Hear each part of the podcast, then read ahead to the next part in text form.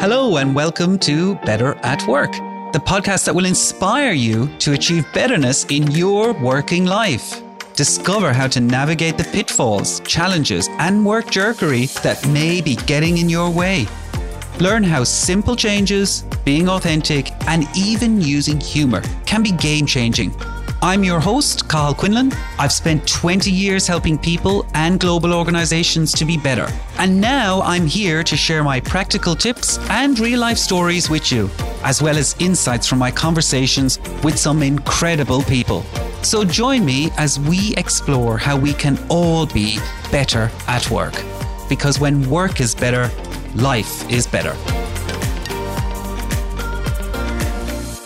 Hello and welcome to Better at Work. On this episode, I am joined by Ayse Birsel. Ayse is a best-selling author and one of the world's leading industrial designers. Her work can be found in the permanent collection of the Museum of Modern Art. She has won international awards for designing everything from furniture to cars to toilet seats and vegetable peelers. Without knowing it, you are likely to have used something she has designed in your own life. She's even known as the queen of toilet seats as she has designed what is known as the most comfortable toilet seat for Toto.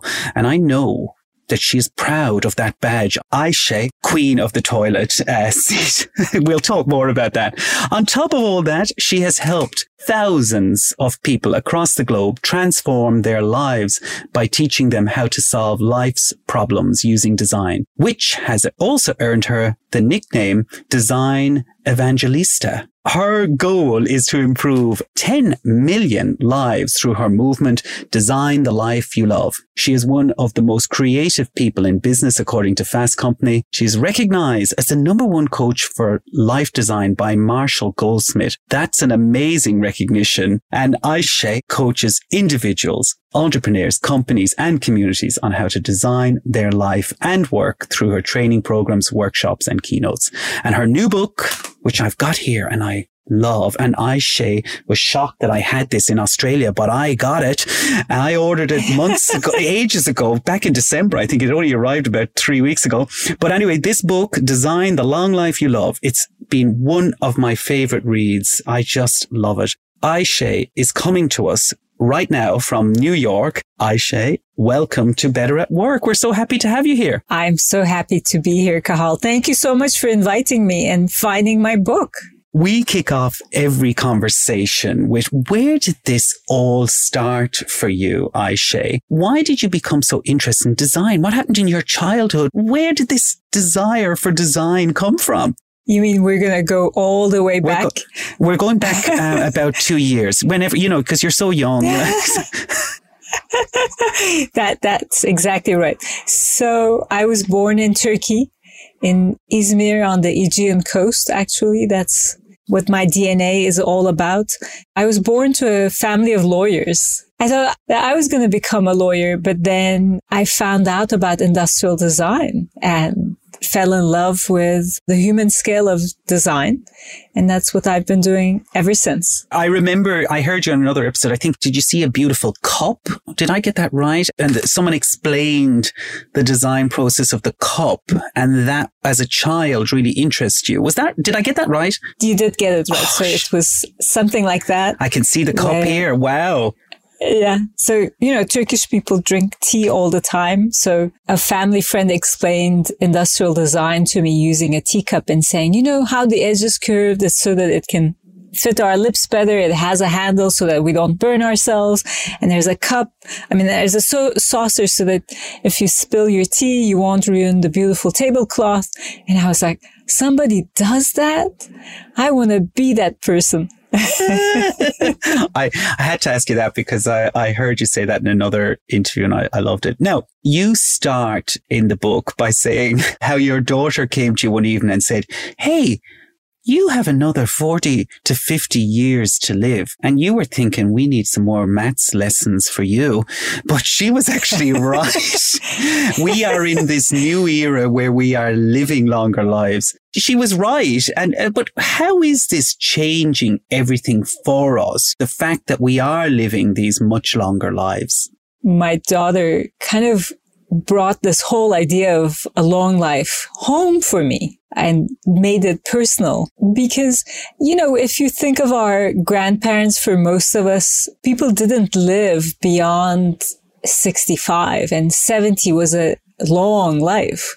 And now life expectancy for most people is around, for women is like 80 something and men a little bit less than that. But we have another 20 to 30 more years to live that didn't exist before. And that is crazy amazing. It's the gift of time. From your book, I have shown the page that has that quote. You just mentioned there 50 years ago, people rarely lived past their 60s. Living into one's 70s was considered the mark of a long life. Today, 70 feels young, 80 feels normal and 90 is within reach. I have probably showed that to at least 25 people. Anyone that's come into the house and I'm like going, isn't this great? Very inspiring. So why do you believe we need to design a life we love? Like, should some people say, Oh, just let life happen. Things, great things happen when you just let the universe happen. Why do you think we need to design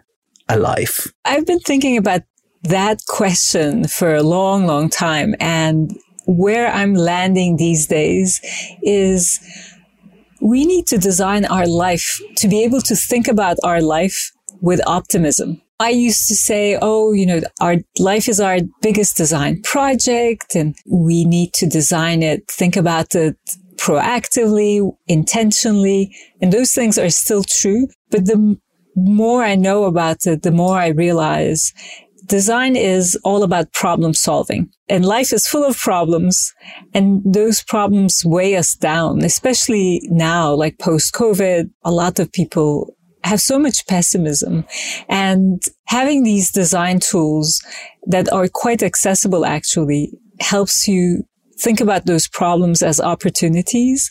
And that brings you out of this problem state into an idea space. And that gives you optimism because when you have ideas, you're excited. You're like, Oh, I can try this. So that, that's really why we need to design our life to have that optimism of ideas.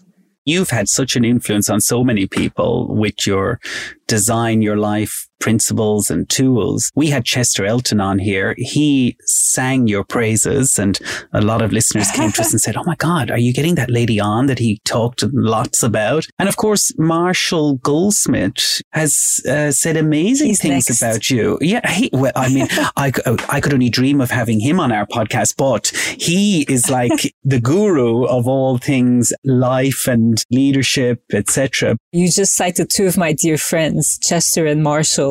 And Chester, I got to coach Marshall. I mean, who does that? He's like the world's number one leadership coach. And so I'm pretty proud of that. I mean, seriously, it's amazing. brag. yeah, you don't. You're not a good bragger. You need to brag more.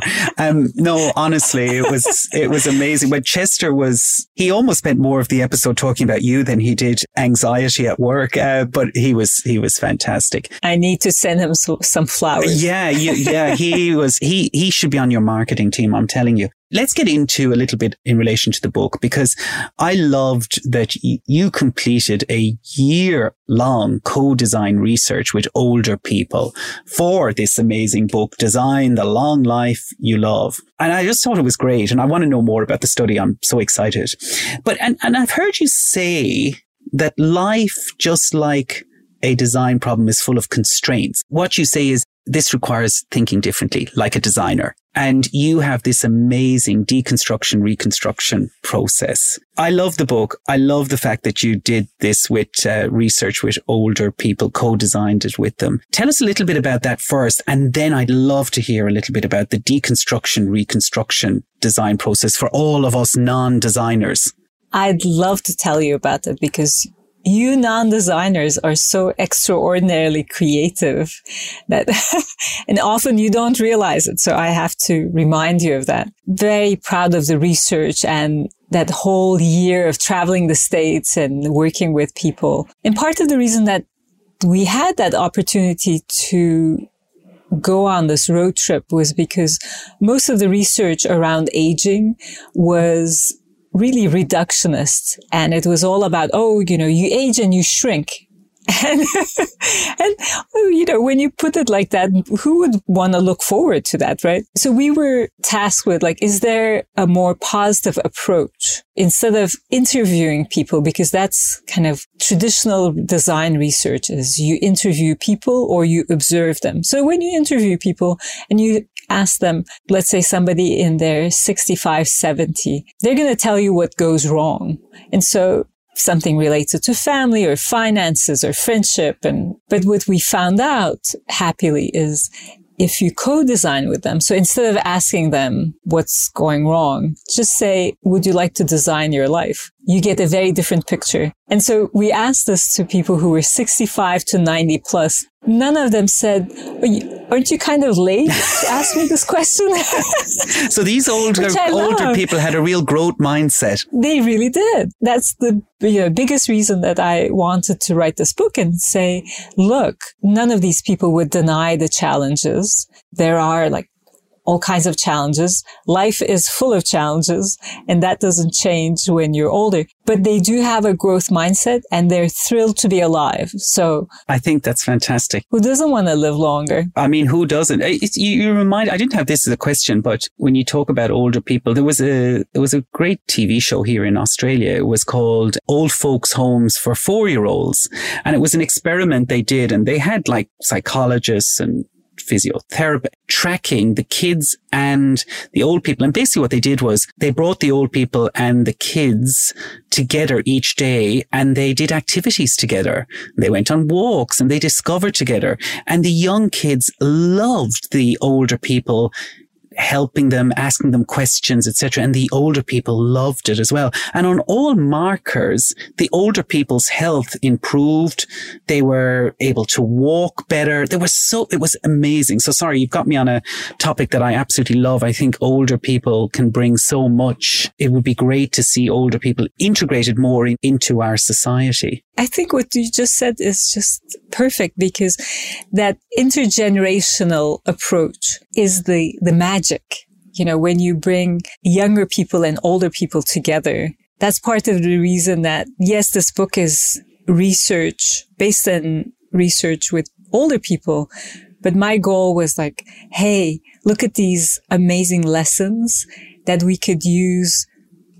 You know, the earlier, the better we can use at any age. And that's, um, and some of the people that are interested in this book are in their 20s and 30s, like you. Yeah, 20s and 30s. I wish I was in my 20s and 30s. this must be a very good ring light I've got here that it's. Um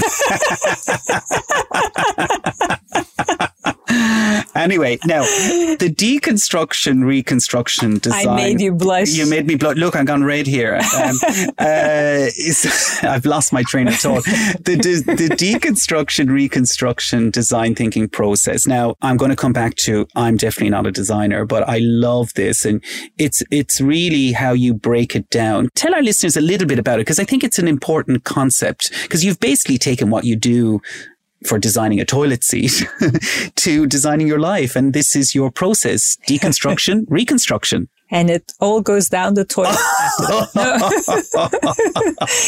because you brought it. I wasn't going to do that, but you did bring it up. Let's talk about first how you could deconstruct a toilet seat. And it's very simple. That's how I became the queen of toilets. We often just use those w- words together. Toilet seat, toilet seat, toilet seat. And a very simple deconstruction is to say, hold on one second. Those two words, what if you separate them? And that's what I did. And I realized, hold on one second. This is a seat. It's for the toilet, but it's a seat. And nobody designed it like a seat because a seat is something that's comfortable. It's slightly larger. It has a kind of the back comes up a little bit to support the small of your back and the edges kind of scoop down so that you know, it doesn't bite into your thighs mm-hmm. when you're getting in and out of it. And that, that idea that this is actually a seat with a hole in it changed everything. And that's the beauty of deconstruction is it breaks our preconception of how things go together. As soon as you separate those two words, it opens up a whole idea that eventually gets you to become the queen of toilets. and so imagine doing that for your life and saying, Oh, you know, my life is made up of different things. And if instead of thinking life, what if I start thinking, what is my life made up of? And, and that gets you to, okay, there's love, there's family, there's friends, there's purpose, there's work. And deconstruction allows you to see the parts and seeing the parts makes it more feasible because those are smaller chunks and that gives you an entry point. It also breaks those links that we th- assume are between things and you can then play, oh, you know, I'm going to keep this. I'm going to get rid of that. Let me think about this differently. And that, that's really the, the beginning of the process. Yeah, I, I love it. It's such a simple process. And for anyone that gets the book, the images in the book and the way you simplify it is just fantastic. that, that whole deconstruction piece. I think it's really, I'm glad you used the toilet seat example actually, because it visually brings it to life for us. And the reconstruction we'll probably get to as we go further down into the interview. But, uh, yeah, I, so the first bit is the, is the deconstruction, then the reconstruction. One of the things that I was thinking about as I read the book, deconstruction, and, and this was just my own thought when I read through the elements of deconstruction. Can it happen to you without you driving it? The reason I say that is when I moved to New York, I felt like the deconstruction seemed to happen naturally. I almost felt like it was a review of everything in my life. You know, I could think about, oh, I'm going to join a new gym or these are all different foods. I'm going to, maybe I'm going to eat healthier. What kind of relationships I'm going to have here? I found that the deconstruction almost just happened because of this big move. Is that, uh, was I dreaming or could I have been right? No, you're, you're that's so astute that you noticed that and actually that just happened, I think, to all of us across the globe during COVID. Mm. COVID completely deconstructed our lives, our work. I suppose in a way, as you said, we all became designers during that period because the amount of people you spoke to and said, I actually quite like working from home or, Oh, it's quite nice. I get out and do a walk every day now. And I even heard people say, I quite like not having a diary full of go here Saturday lunchtime, do this Sunday. People got to read their books. And I think people were like, Oh, I quite liked this. And I'm, I want to keep elements of that Absolutely. See, my butterfly, my wings, before I was an introvert and now I've become an extrovert. And, and, and I love that. Now I go into situations and I'm like, Oh, I'll make a new friend. And that changes everything. Yes, I know. Like you and I. Yes, you and I, new friends today. We're, we will get to this, but we're fresh friends. But Well, well, I I we're love fresh, friends, fresh yes. friends. We're going to talk about that as well. also, within the book, there is there's five foundational principles that you talk about: optimism, empathy, holistic thinking, collaboration, and an open mind. I thought this was really useful because I think even in our jobs, right, having some of these, I suppose you call them they're kind of, I suppose, again, design principles. Are they in a way? Design principles. Design principles. Yeah. And yeah. I think, yeah. you know, when you're in a job, you have to have optimism sometimes. You have to have empathy or put yourself in the shoes of the customer or your staff. Collaboration. My God, if you don't collaborate, you, I find for me, I like collaborating because you know what? I think you get a better result when you get loads of people's voices in the room. But tell us a little bit more about these five principles or bring them to life for us because I love the way you talked about them in the book. And you also say, and on top of those five, we should be playful in our designing whatever it is, our life or a new process at work. But talk to us about those five. That's really the heart of it, right? The optimism is the ability to see problems as opportunities. And that's really important because as a designer, you can't do anything if there are no problems. Problems are our lifeline. So we love problems. And so it's that shift of when you're faced with problems, instead of going, Oh no, I have a problem to, Oh yeah, I have a problem. You know, that, that's kind of that optimism. A reframe. I reframe and I can take that problem and turn it into an idea and that gives you energy. Then you want to move forward. And part of that comes from having empathy. and the empathy you have to your point. It could be for other people. It could be for yourself. It's just becoming aware that there is a problem and that there is something that is painful or uncomfortable and feeling that. And, and once you feel that, you can't help yourself. You want to do something about it. It's like if there's cold air coming in, you want to close the window. So the empathy is really important. Then asking what if questions is a reframing. Super easy, a simple question. What if? But as soon as you say what if, it's almost like gives, starts to give you different ideas. Like, what if I did this? What if I did that? You know, I love if you're stuck, ask yourself, what if? And then um, the playful part comes in because when we're playing, we're not afraid of making mistakes. So, and that kind of goes hand in hand with the what if question because it's okay to give some weird or wrong answers to the what if question and, and kind of have a laugh, but also realize, oh, there could be multiple answers to this. And I know that some of our best ideas come from the worst places. So that's the playful part. And then when we're playing, we have this kind of childlike energy that attracts people to us. And that's the collaborative part. Other people want to play with you and collaboration is really a different word for helping each other. So I noticed that what you were saying, I also love to ask people to collaborate with me. But really, collaboration is telling someone, I need help. Yes. yes. For people who have difficulty asking for help, just ask people to collaborate with you. Once you're collaborating, and you said this, um, Cathal yourself, is you start to see all these other answers yes. that people give you, you know, and that opens up your viewing angle and you're you're like, okay, now I'm not like in this narrow spot. I, I have potentially many ideas, many answers, and you see these dots that you might not have seen before. And then once you start connecting those dots, you have ideas. And when you have ideas, you're optimistic, you're full of energy.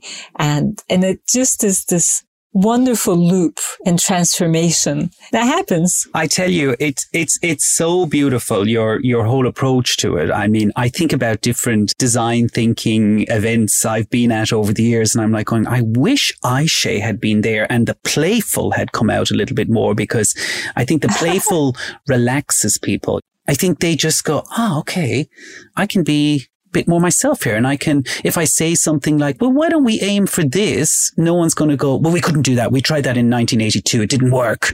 You know, you know.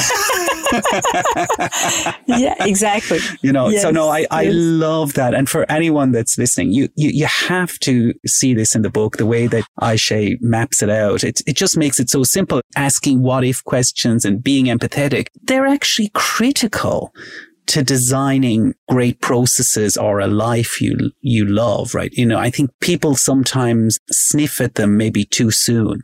You know, I'm finding that people have gotten much better at it, actually. Oh, really? That's uh, great. Yeah. It's after kind of like the silver lining of COVID on so many levels was so incredibly hard and it's still hard. But I think it showed us that we're humans and yes. we are vulnerable and fragile and we do have lives. We do have families and this whole notion now people are talking about work life harmony and not even a balance anymore. And I find that people are much more open to these ideas. What I'm trying to show is it's not just empathy. It's not just playfulness. It's like these things uh, help each other. Yeah. And kind of that's the step by step process that I try to show in my books. And you mentioned the drawings in my book. I do those drawings to be playful it's also because I think in drawings, right?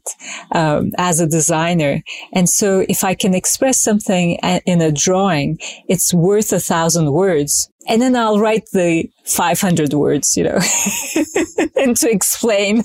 I love the drawing. This is one of the easiest books I've ever read because it's the drawings and everything. They break up the text really well. It feels very brain friendly you just look at it and go, ah, I can just dip in and out of this whenever. Whereas sometimes when I open a book with just all text, I go, that's not very brain friendly for me today. I, my brain is going no. Whereas you see the image, etc. anyway, sorry, I'm, I'm loving this yeah. book so much. No, no, I'm so glad. You know, that was very intentional because I could have written a book that was all text, but then I don't think anybody would have picked it up. It's like, overwhelming. It's and, overwhelming. Um, especially if you're not a designer. So I was like, I want to create a book that especially non-designers can open it and go, Oh, I can do that. exactly, exactly. Well, let's get. And now I got you. You got yes, exactly. You've got them. I've I've had a few people see the book here in the house, and they want me to get them the book, and I'm like, okay, I've got to order some more of these books because uh, I like so those people. Th- yeah, I bet you do. I bet you do. Let's get into the core of your research because you know you spent all this time doing the co-design with the older people 65 to 90 plus what I thought was fascinating is that the core says that we all want the same things regardless of age. The core research, that's what came out. We all want the same things. Love, purpose, well-being and friendship. And, and in the title of the book, that's what you've got, a step-by-step guide to love, purpose, well-being and friendship. It really is the backbone of the book. Tell us more on the four and why specifically did you start with love? That's a good question. I think to me, I am love. It's fundamental. And there's a reason why the title is Design the Long Life You Love because uh, design is the process. Your long life is the project. The user is you, but the goal is love. So I thought, okay, let's start with the. I love that. let's let's start at the beginning. It was also because most people, when they think of older people, they don't think of love. So I just wanted to hit home this idea. If we're thinking about same different, that is love is important to us when we're like my kids are teenagers. I know love is very important to them. well, it's important to them, but it's also important to their mom. Mm-hmm. It's me. It's also important to my mom, who's now in her 80s and still very like a coquette. So that's why I wanted to start with love. And the first message, you know this, Cathal, in the book is loving yourself. Because often people think of love, but if you ask them, like, who do you love? Nobody answers me. I love myself. but so that, that's the, one of the most beautiful lessons we learned from older people is that as you grow older, naturally you start to have more compassion for yourself and self acceptance and being kinder to yourself. And I thought, let's not wait to get to that place. Let's do that much, much earlier. So it, the book really starts with self love. It was fantastic. And I agree. I think it would be great for younger kids and people in their 20s to know that, uh, you know, that is the critical thing to start with. The second one, of course, is purpose. This one, I did enjoy the section on this and particularly one area because you said that in early life we have ready-made purpose, but then these start to recede. And as they recede, you sometimes have midlife crisis. You know, people in their, I see lots of people in their 40s, 50s, they go, even sometimes now in their late 30s going, oh, I just don't want to be here anymore in this job or in the book, what you describe beautifully is that there comes a time when you have done what life expects of you. So school, work, family, and you are ready to explore what you expect of life. I just felt that was a mic drop. I that's another section of the book that I, I show to everyone. I, oh, I love that idea that that's a mic. It's drop. a mic drop Ooh. moment for me. That that is a mic drop, right? I mean, and let me just say it again. There comes a time when you have done what life expects of you and you are ready to explore what you expect of life. Now, I linked this to the purpose piece I might have been wrong there, but that's how I, I linked it in my brain. But tell us a little bit more about purpose and this beautiful way you, you articulated life and uh, what we want at different stages. You can link it any which way and it'll be beautiful. So that notion of ready-made purpose versus self-made purpose. I mean, a lot of people in midlife, I mean, we talk about midlife crises. I think midlife crises, a big part of that is we have done a lot of the things that were expected of us. And then suddenly we're like, and now what? You know, what's the meaning of life? And that's where you need to create self-made purpose a lot of creative people have self-made purpose because creativity does provide that. Teachers have that. So that's the part that I want people to think about. There are different ways of creating meaning. It doesn't have to be connected to an institution or to a work. And so you can create meaning by being creative, for standing up for something you believe. You can be creative by helping other people. You can be creative by learning, teaching. So the list goes on. I feel like my role is to make people aware of that because then it's like, ah, okay, now I know how to create meaning. And then you kind of start to think about ways you can start doing that. Yeah, absolutely. And I think, yeah, the whole thing of people can have that purpose later in life. I have a lovely neighbor here, Catherine, who she talks about how she, she's always very excited about life and she's ready for her next stage of life. I'm sure she wouldn't mind me saying she's in her sixties, early sixties. She is excited for the next stage. She's really creative. I love being around people in their sixties and seventies who are like, I have so much more to do and give and you just are so inspired by them. But also it doesn't need to be the creatives, as you said. It might be that you help your daughter or your son with their children and you're helping and you're being an amazing grandparent all those things. It's it's all purpose, right? We found when we were doing our research around um, longer life, some of the most successful entrepreneurs are older entrepreneurs, and these are people who are in their fifties and now starting their second or third startup. It could go in all kinds of ways. And, and I've always thought, like when I was young design student, I discovered that Frank Lloyd Wright created the Guggenheim Museum in his 80s. And I was really struck by that. And I thought, that's how I want to be. Wow. you know, my best work in my 80s. Oh my God, the best toilet seats 50 years away. So. We're going to have to wait another 50 years for an even better toilet seat. Thank you. you it's compliment over compliment. now, friendship. Go on. Friendship. Keep I'll keep going. Uh, it's the Irish. We know how, we know what to say, you know. Now, friendship, ah, yes. friendship as one of the core things uh, people want, you know, that was some of your, from the research, which I think was so clear to me even that friendship is so important in life. Now you say we need fresh friends and we've just become them today. How fun. Yes, um, we have. Uh, so we need fresh friends as we age. They bring new perspective and experiences. And your research, however, showed that as we grow older, we lose our ability to make friends easily. And I've definitely seen that with some of my older relatives and etc. They kind of get maybe go, oh, well, this is who I went to school with and I'll just stay friends with all them. We get complacent. I loved this from the book. You said, if old friends are like old trees and together we are like a forest, fresh friends are like flowers and together we make a garden. so beautiful.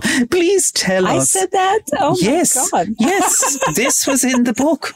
Yeah, um, I loved it. Now, please tell us more on why we find it a harder to make friends as we get older, but why we should try and get these fresh friends that you mention. Let's start with the fresh friends idea and why it's important. And this actually links to the well-being idea in the book. There's a loneliness epidemic that's going on. Making friends is actually better than exercising. So this is top of mind.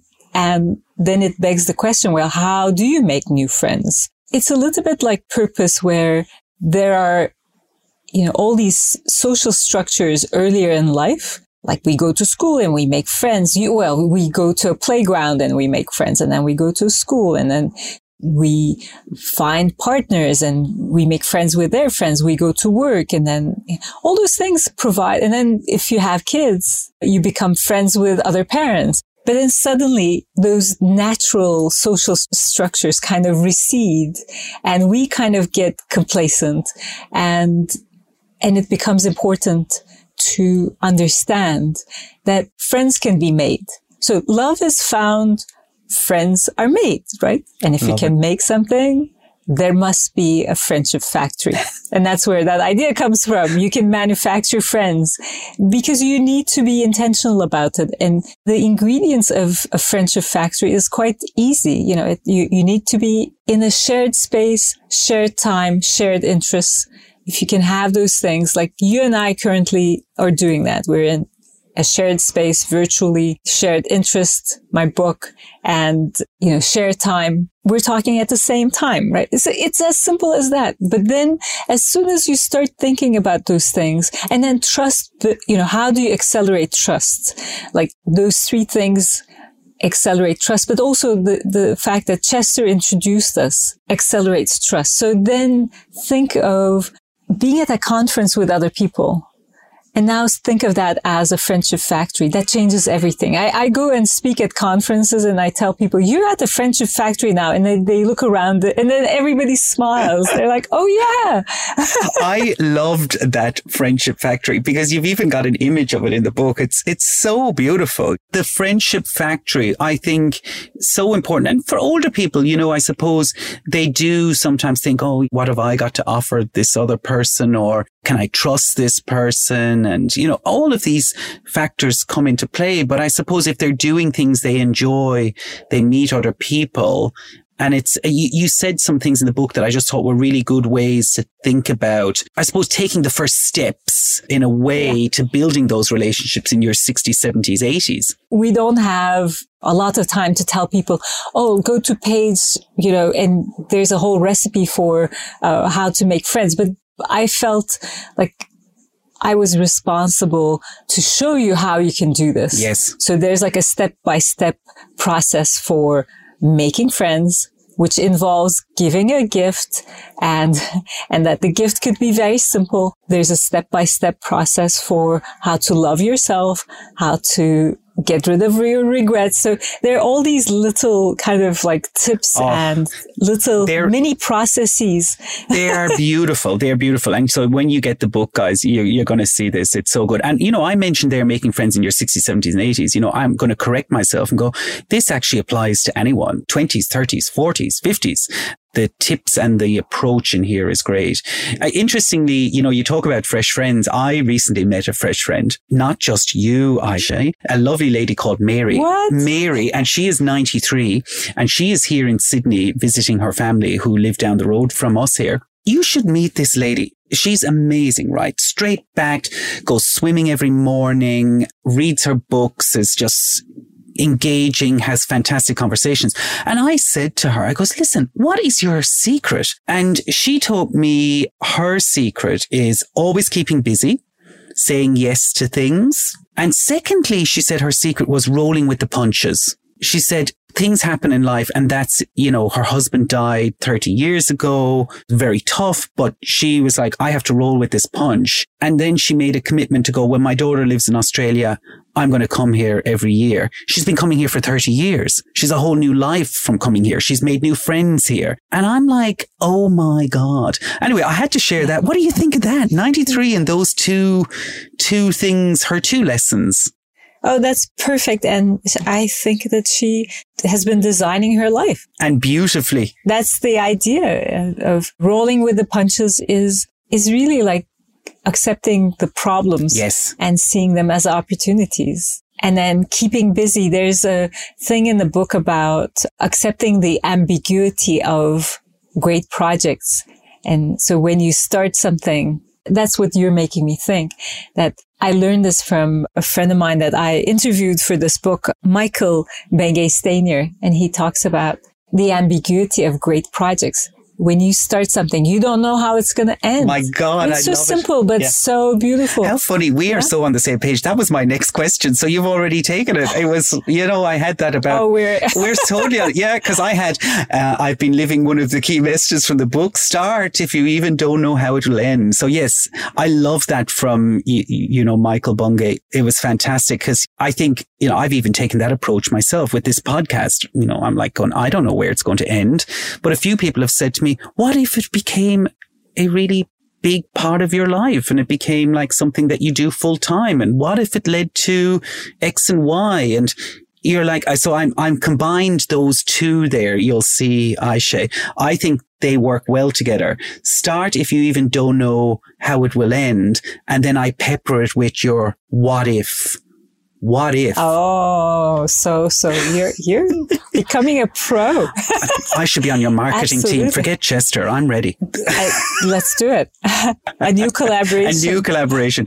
Now, the tipping point of your process, and we're getting towards the end of the the key parts of the book. And, and thank you, Ayse, for being so generous with with sharing so much. But the tipping point of your process when helping people design the ideal life seems to be asking them who their hero is. What mm. is this process like and how does it help people? Let's start with you. Carl, no. who's a hero? yes. Um, oh, one of my it. heroes is my grandfather. He lived to be okay. in his 90s. And tell us more. What are some qualities? Yeah, I, you know, I inspired you that he had. I spent a lot of time with them when I was a kid, and he had great humor. He got on super well with everyone. He always gave advice that was cautious, but still there was an optimistic element to it. He was just really good fun. You know, he, he would, you know, I used to be with him when he'd, you know, go to the butchers and he would have fun with the butcher and he'd have a bit of, he'd ask him, he'd remember things about what was happening in the butcher's life. And suddenly he was getting the best meat in the place, you know, it was like, and I just saw that being maybe the playful bit, he was very playful. He was really good fun and people really liked him. And I suppose that he would have been one of my big heroes. I hope your listeners are catching on to this and going, Oh, that really sounds like you, Cathal, because you just described your own qualities of your humor and being playful and getting along super well with everyone and being optimistic and also giving advice. I mean, what's a podcast if it's not giving advice, right? And being very thoughtful about other people and uh, making them feel good. And then you get the best beat. So that's you. So, and that's the hero's exercise is it's my way of asking you, what are your values? But if I were to ask that directly, I don't think you would have answered it quite this way. I find that people just rattle off, you know, well, I no. value this. And you're like, they almost become like a robot or something. You're like, it doesn't feel as real. Yeah. um, it doesn't feel yeah. as real. Whereas I've just had this image of a robot going, my values are this. Whereas actually the way you've asked the question to me, you've gotten to the core of it, but in a much more I suppose, a way that I came alive more. It takes it outside of you, right? And now you're like, oh, I've seen those qualities demonstrated by my grandfather.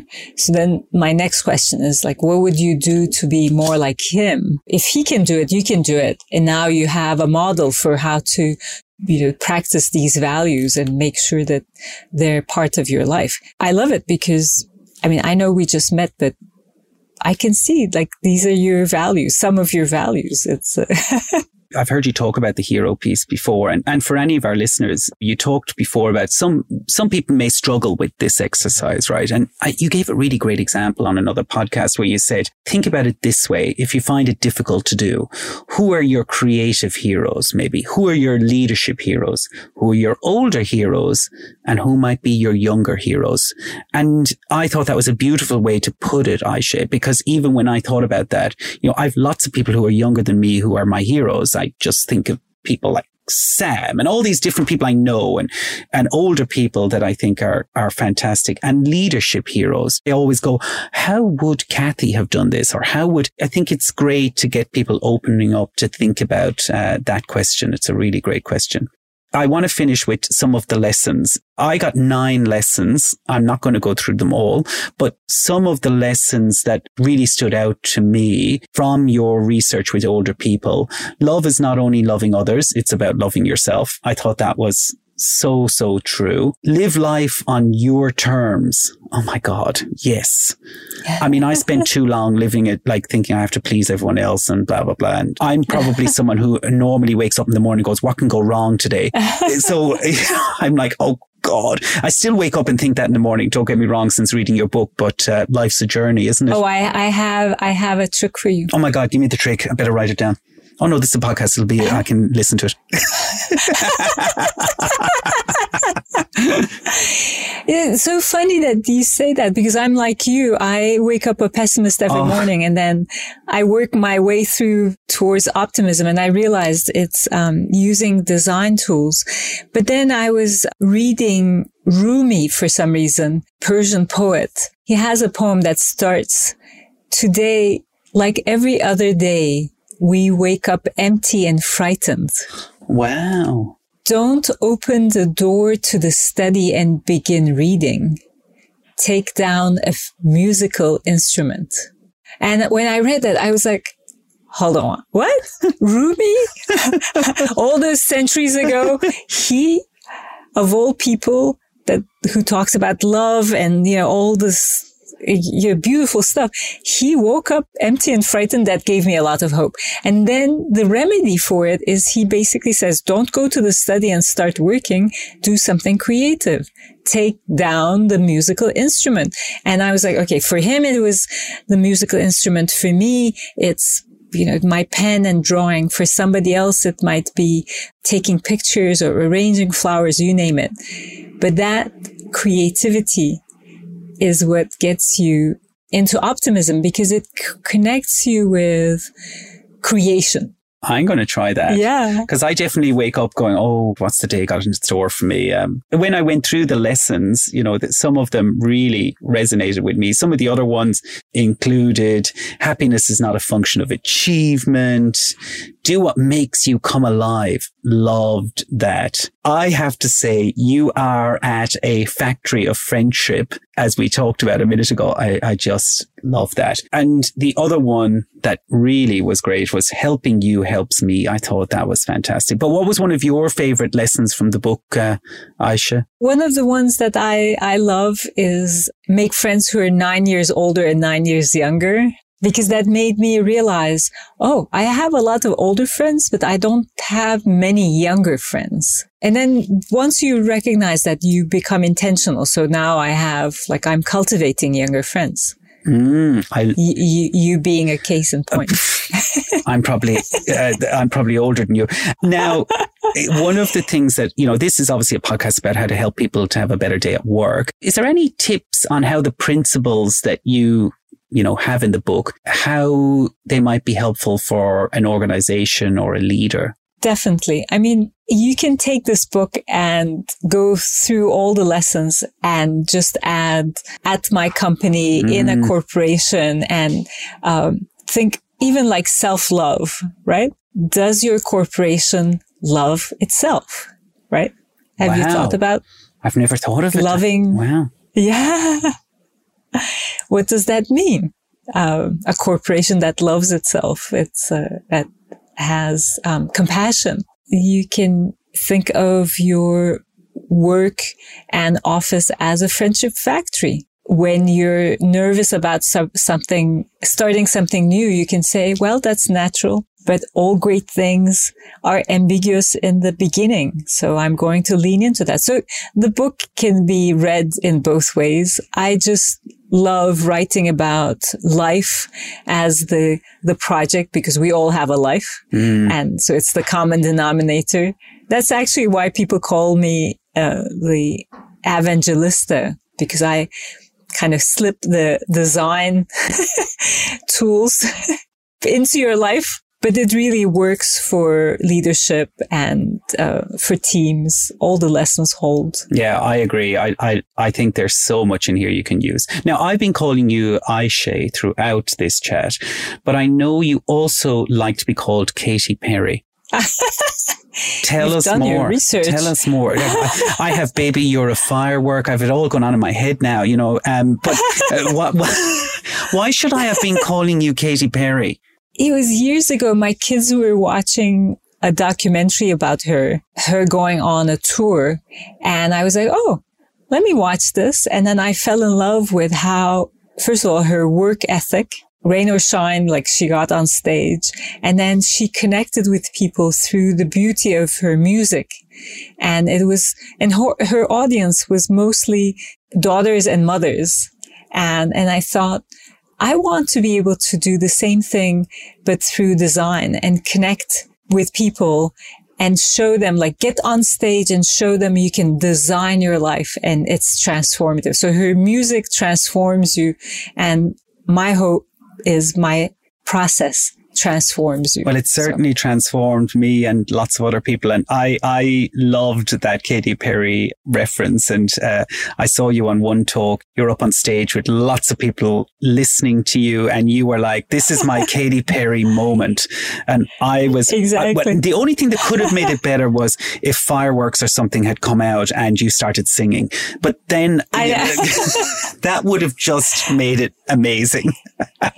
that, that's next that's year. next year. Okay. That's when you come to Australia. I can be on the sidelines and I go, ladies and gentlemen, we've got Katy Perry. And then you can come on stage yes. and we can get the fireworks. I'll organize those fireworks. Australia is very good for fireworks, as you know. Uh, you know, you read my mind. We we had this thing going on now, you and I, completely mind melding. But I would love to have a reason to come to Australia. So, like my anybody listening, please like, invite me for a conference. Please come, please come. I will. I will be at. I'll be your Chester down here, and I will be telling. Well, our listeners. We've got lots of listeners that listen, and we've got a lot of corporate listeners. So, hello everyone. Ayse wants to come to Australia. I want her to come to Australia.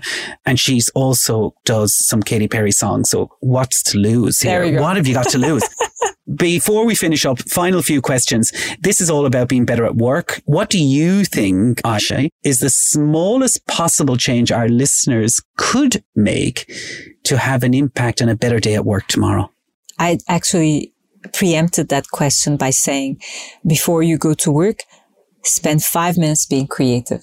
Love that. Yes, yeah. get your Just, creativity in. And you know, to me, it's like meditation. We all make time for meditation, for exercise. I think five minutes for creativity. This is going to become the new thing because it opens up your mind and you realize, oh, I can think about these things differently. And the rest of your day is more optimistic, more creative. Because even if you are a doctor, even if you are a CEO, like you're, you're problem solving. You, you need that creativity.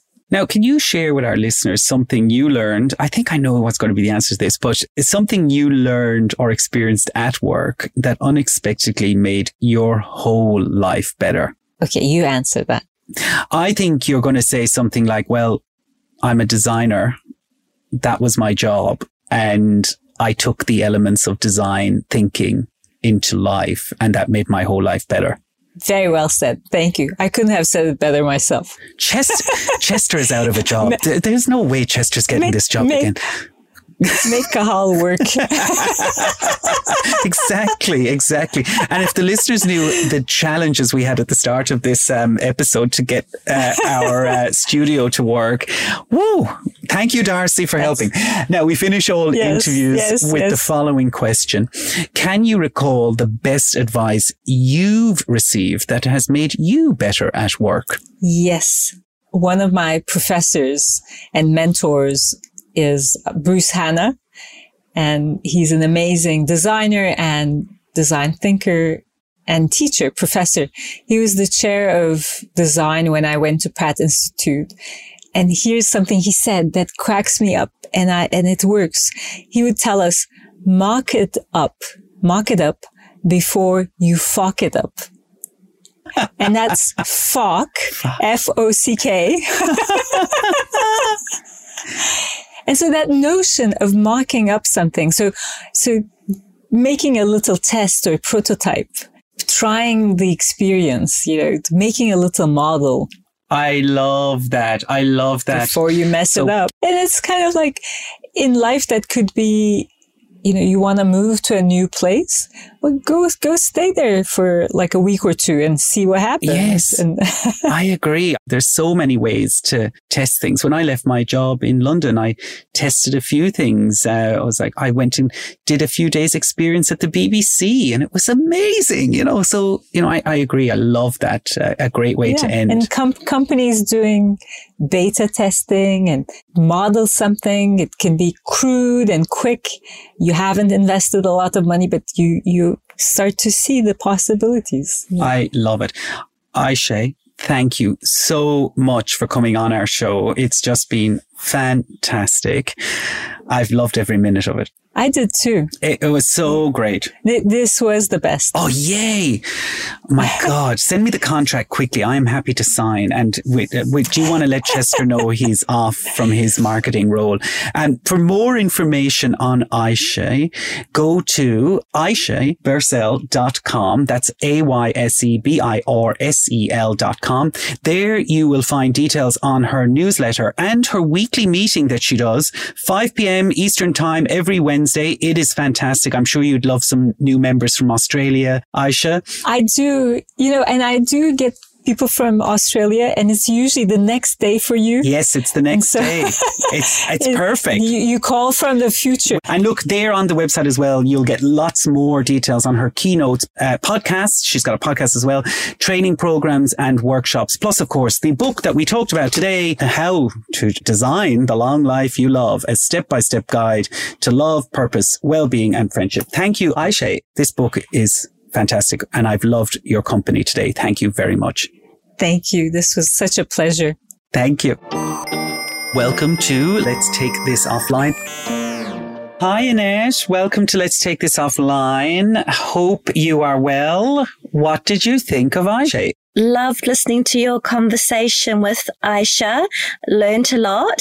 I'll jump into the three takeaways for me. The first one, Cathal, was Ayse's take on what the four key human needs are being love, purpose, well-being and friendship. I love that. And it made me think about other models. You know, the one where you have the five crystal balls in a, that you need to juggle or your four pots on the stove. It made me think about this is a lovely four in thinking about balance in your life. Then linking from that first one into the second one is around friendship. So that fourth need, Ayse's concept of fresh friends that we all need to continue to make new friends through our life. I love that poetic view of old friends. We stand together with them as trees in the forest and new friends are the flowers and together we make a garden. I, I thought that was just beautiful. And I also loved Ayse's concept of love is found and friends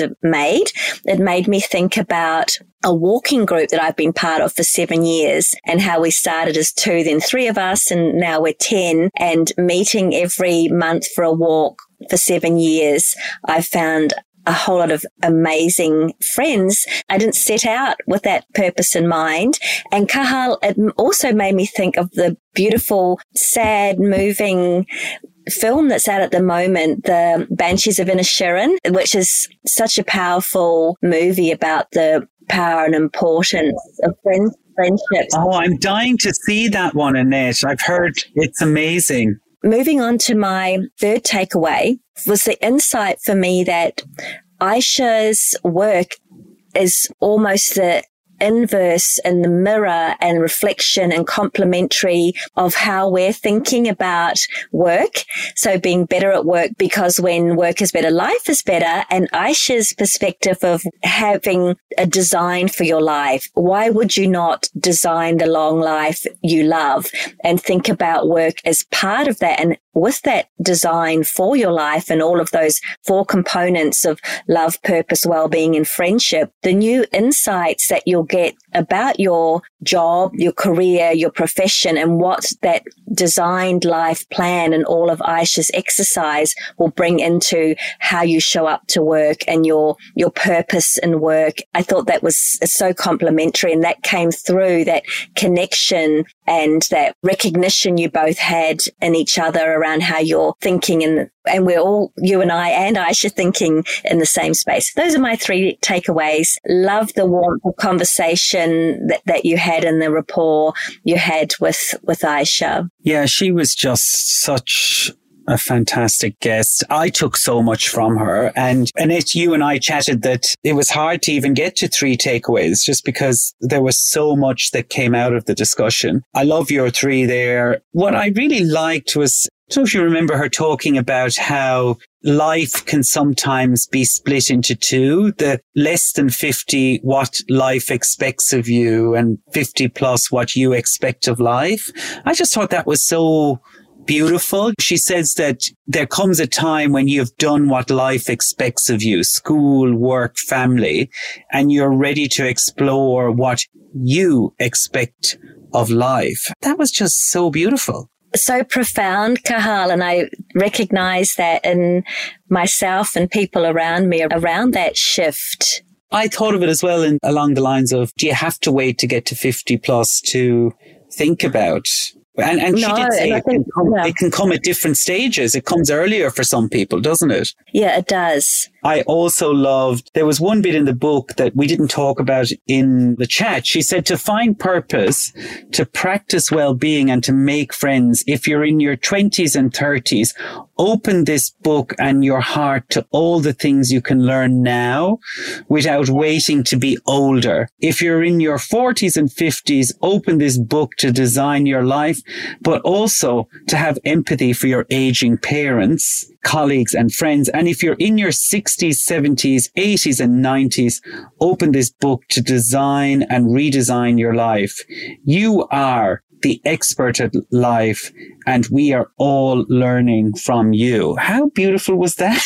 I love that. So much in there, Cathal. Take a look, lovely listeners, online at Ayse's book. The beautiful thing about it is her artwork, her illustrations, how she distills her thinking into pictures and those pictures stay with you as something you take away. So the friendship factory, the pictures of Lee Kim's tips for making friends, just beautiful. And as a lover of the Miffy books, there's something resonant of Miffy in Ayse's beautiful illustrations and such a talented designer and, and artist. Look, I'm so happy we got Ayse on the show, Annette. A very different type of guest for us, the world's leading industrial designer. And I love the fact that she's taken her skills in that to help us design a long life. A big reason we wanted to bring Ayse on, a lot of the work or a lot of the guests we have on talk to us about how to make work better. And we had some feedback that people wanted us to give us a little bit more on what makes life better. And as Annette said in one of her takeaways there, that we reflected on that a lot and her takeaway three kind of links to that. But hopefully this gives you a sense there is a process around having a great life and work is just one component of it. And Ayse's book helps you really think about how you design your life. And it's so simple and it's a really easy step by step guide. To finish, the key aim is love, purpose, well-being and friendship. So probably as a takeaway on top of Annette's beautiful ones, think about do you have love, purpose, well-being and friendship in your life because that's going to lead you to have a long life you should love. Anything else, Annette, before we wrap on uh, the amazing Ayse? I think that's a great sum up, Cathal. Brilliant. Thank you, Annette. Now, this week we've got a question from Paul. The question is, Hi, Cathal and Annette. My role has been made redundant as part of a massive cost cutting program. 20% of us have lost our jobs. The payout will make a real difference for me and my family, and I'm ready to change roles and companies. But at the same time, I'm so angry and hurt. I've been here for 14 years. I know if I get on and find another job starting as soon as I finish up here, that would be the perfect outcome. But I feel lost, almost paralyzed, and I'm not doing anything but waiting. Where do I start? Thank you. Paul, my God, we are getting so many questions related to redundancy. We probably could have seven or eight different questions here. This one from Paul is very relevant, actually kind of covers some, a multitude of different questions we've had. What is your response to Paul's question here? Cathal, I, will break it down into three themes for Paul. The first one is Paul, I'm sorry this has happened. Please be gentle on yourself. The loss of a job is one of the big grief experiences we have in life.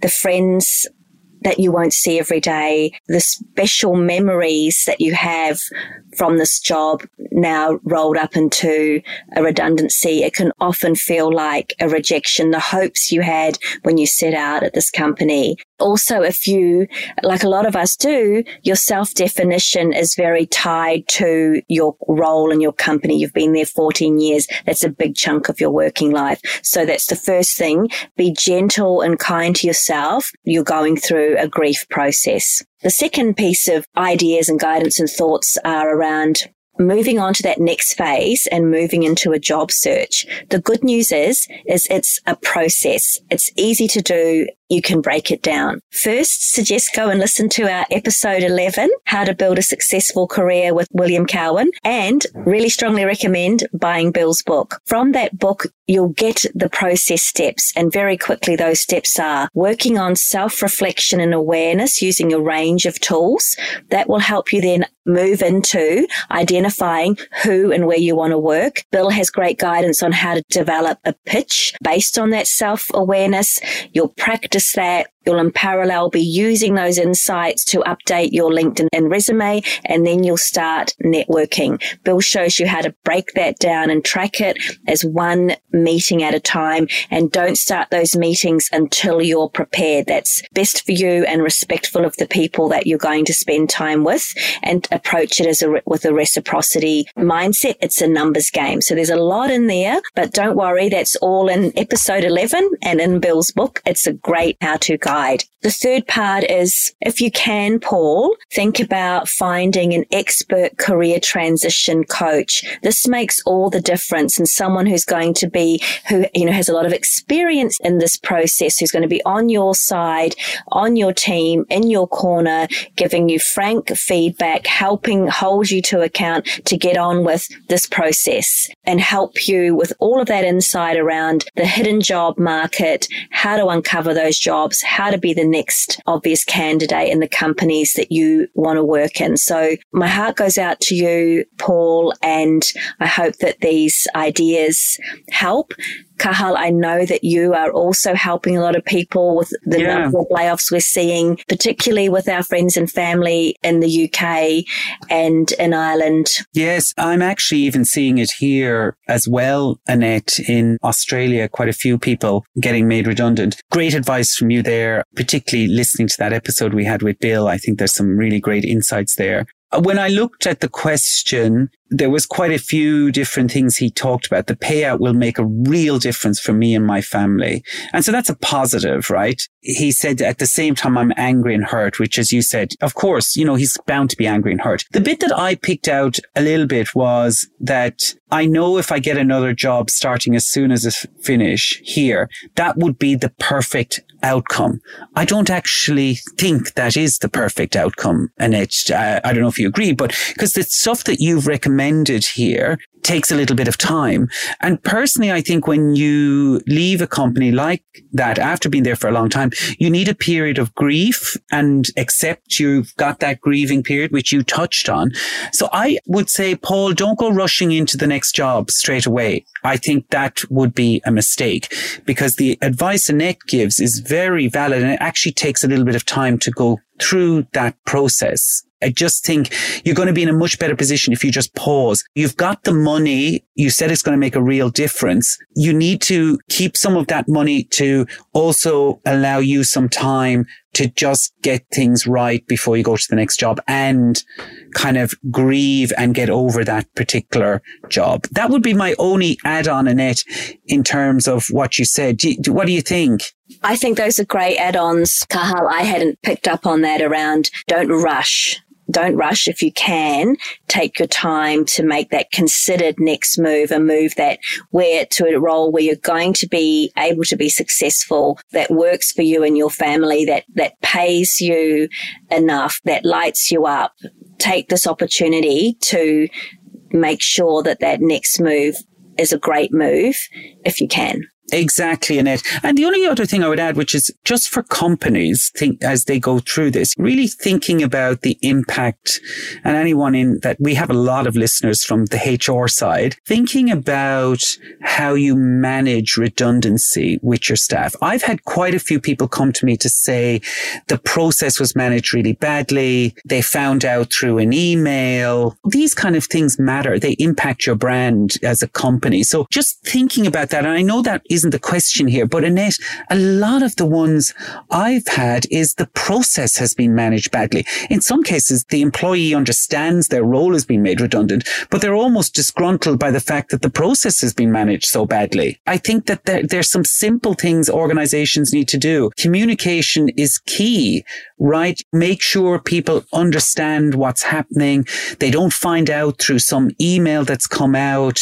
Have respect for people that have probably put their heart and soul into somewhere, somewhere for a long time. Yeah, there's that bringing the humanity to it and getting that balance right between a really robust process and transparency, but not drawing it out too long. So people like Paul are waiting a long time and moving into this feeling frozen and paralyzed. So, yep.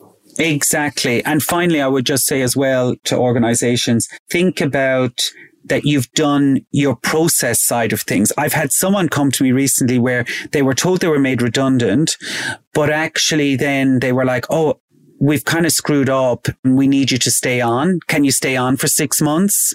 It's just really not on, right? You've, you've got to make sure the communication, the process, etc., is all managed really well so that people like Paul can leave and say, you know what? I was sad to leave. I had a great time there. I would recommend the company to others.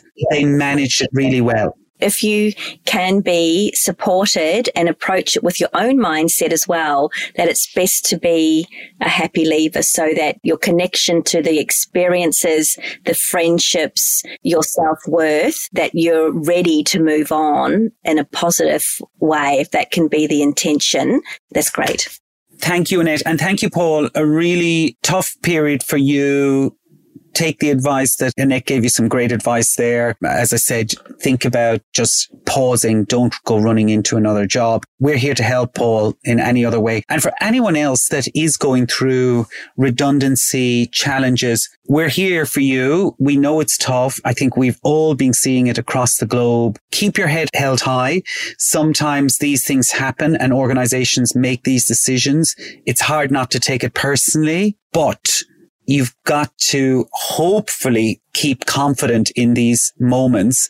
And we're here to help you in whatever way we can. As Annette said, we've got some great episodes that can hopefully help you through that period. Thank you so much, Annette. We have really enjoyed this episode. Thank you, Ayse, for coming on. We loved so you on to Ayse. Show. So grateful. So grateful to and Ayse. We're looking to finishing my design of my long life I love. You I'm, want I'm a long life, through. don't you, Annette? I do. We hope we all have a long life here, but thank you, Ayse, for coming on the show. If you have a question for us, please do get in touch. You can drop us a LinkedIn message. Annette and I are on LinkedIn. We're very active, aren't we, Annette? We're always on there these days. Drop us a message on LinkedIn or you can uh, send us a message to our website, betteratwork.com.au. Also, a little reminder, please do continue to subscribe. And as Annette said, recommend to a friend. It's the best way for people to get to know about our show. We're getting lots and lots more new people finding the show, which is so exciting. And we really do appreciate your messages. We get lots of messages now from people that we've never met. It's really sweet and we really appreciate it. Annette and I WhatsApp each other and go, Oh my God, look at what we just heard. So please, we love it, don't we, Annette? I also think if there are people you'd like us to invite onto the show mm. and topics you think we need to cover that really helps us shape that what our listeners want to hear about and um, who they want us to talk with. So we really love and appreciate and be grateful for those ideas and suggestions. Absolutely. So thank you, everyone. Annette, thank you so much. And we'll so see you. Carl. Thank you so much weeks. for having me. Thank, thanks again, everyone. Thanks for listening in. Have a great week, everyone. Talk soon. Bye bye. Bye bye. Thank you for listening to Better at Work with me, Carl Quinlan. If you enjoyed this episode, please tell your friends and rate, review, or subscribe, as this helps others find the podcast. For more practical tips, simple tools, and ideas on how to aim for betterness, head on over to betteratwork.com.au and sign up for our newsletter. Until next time, watch out for those work jerks and keep reaching for better.